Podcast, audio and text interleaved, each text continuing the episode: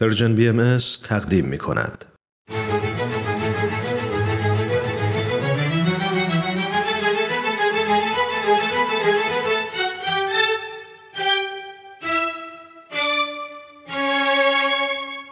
قصه ها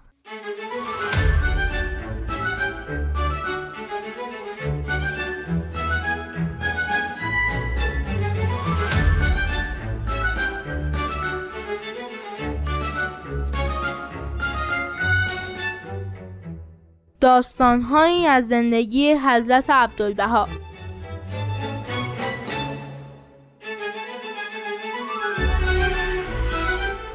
قصه سیزدهم گل سیاه.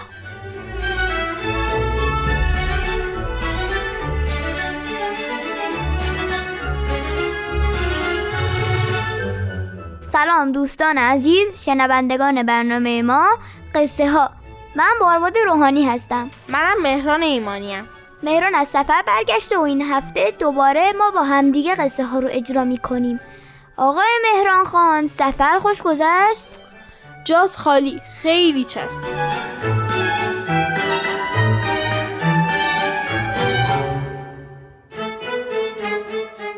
همونطور که می‌دونین قصه ها برنامه که ما توش به داستانهایی از زندگی حضرت عبدالبها. فرزند و جانشین پیامبر دیانت بهایی یعنی حضرت بهاءالله می‌پردازیم.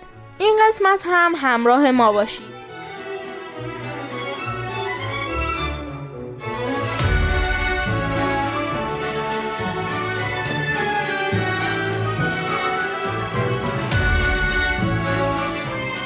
می‌دونیم که حضرت عبدالبها چند سالی رو در غرب برای توضیح و تفسیر دیانت بهایی به سر بردن. از جمله نیویورک در آمریکا.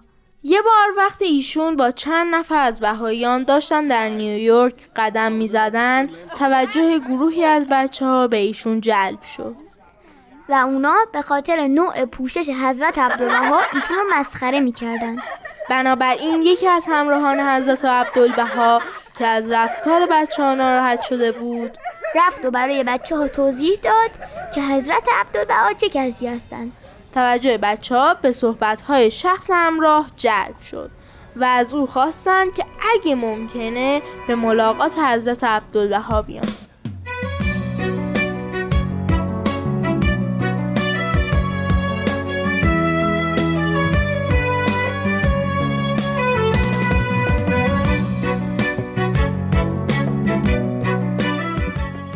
چند روز بعد 20 نفر از بچه ها با هیاهو و سر و صدای زیاد به خونه شخص همراه حضرت عبدالبها رفتن.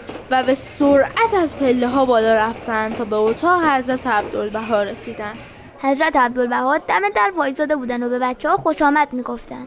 در این بین کودک سیاه پوست 13 ساله هم وارد اتاق حضرت عبدالبها شد. اونم درست در روزگاری که سیاه پوستان آمریکا اجازه ورود به جمع سفید پوستان رو نداشتن.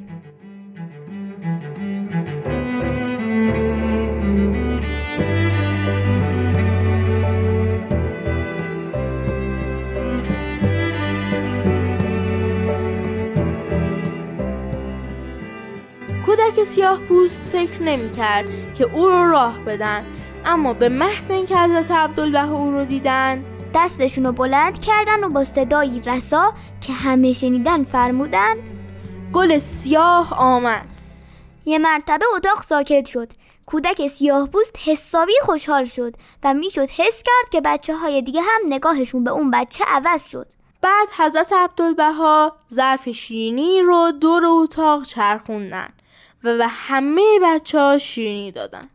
و به هر کدومشون جمله ای محبت آمیز فرمودن و با مهربانی زیاد باهاشون برخورد کردن. و بعد سینی شیرینی رو روی میز گذاشتن و از داخل سینی یک شکلات سیاه برداشتن و بی اون که چیزی بگن به سمت کودک سیاه پوست رفتن. همه بچه ها به دقت ماجرا رو زیر نظر داشتن. حضرت عبدالبها هم بغل کودک سیاه پوست وایستادن و دستاشون رو دور شونه های اون گذاشتن و فرمودن ببینید که این طفل نه تنها فقط گل سیاهی از بوستان الهی است بلکه شیرین هم هست. شیرینی سیاه را می‌خورید و آن را خیلی دوست دارید. شاید اگر روزی به شیرینی این کودک نیز واقف گردید او را هم خیلی دوست خواهید داشت. اتاق دوباره ساکت شد. همه بچه ها به اون کودک سیاه نگاه می کردند. انگار تا حالا او رو ندیده بودن. و کودک سیاه پوست هم محو تماشای حضرت عبدالبها بود. حضرت عبدالبها حقیقت وجود اون بچه سیاه و فرشته که در او بود رو به همه بچه های اتاق شناسونده بودن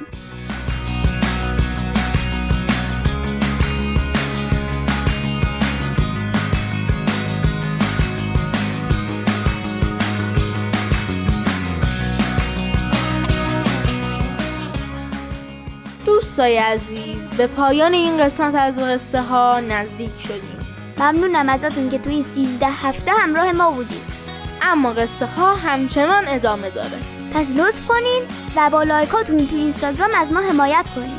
و قصه های بعد رو هم گوش کنید من بارباد روحانی هستم. و منم مهران ایمانیم. تا هفته بعد. شاد و سلامت باشید و خدا نگهدار.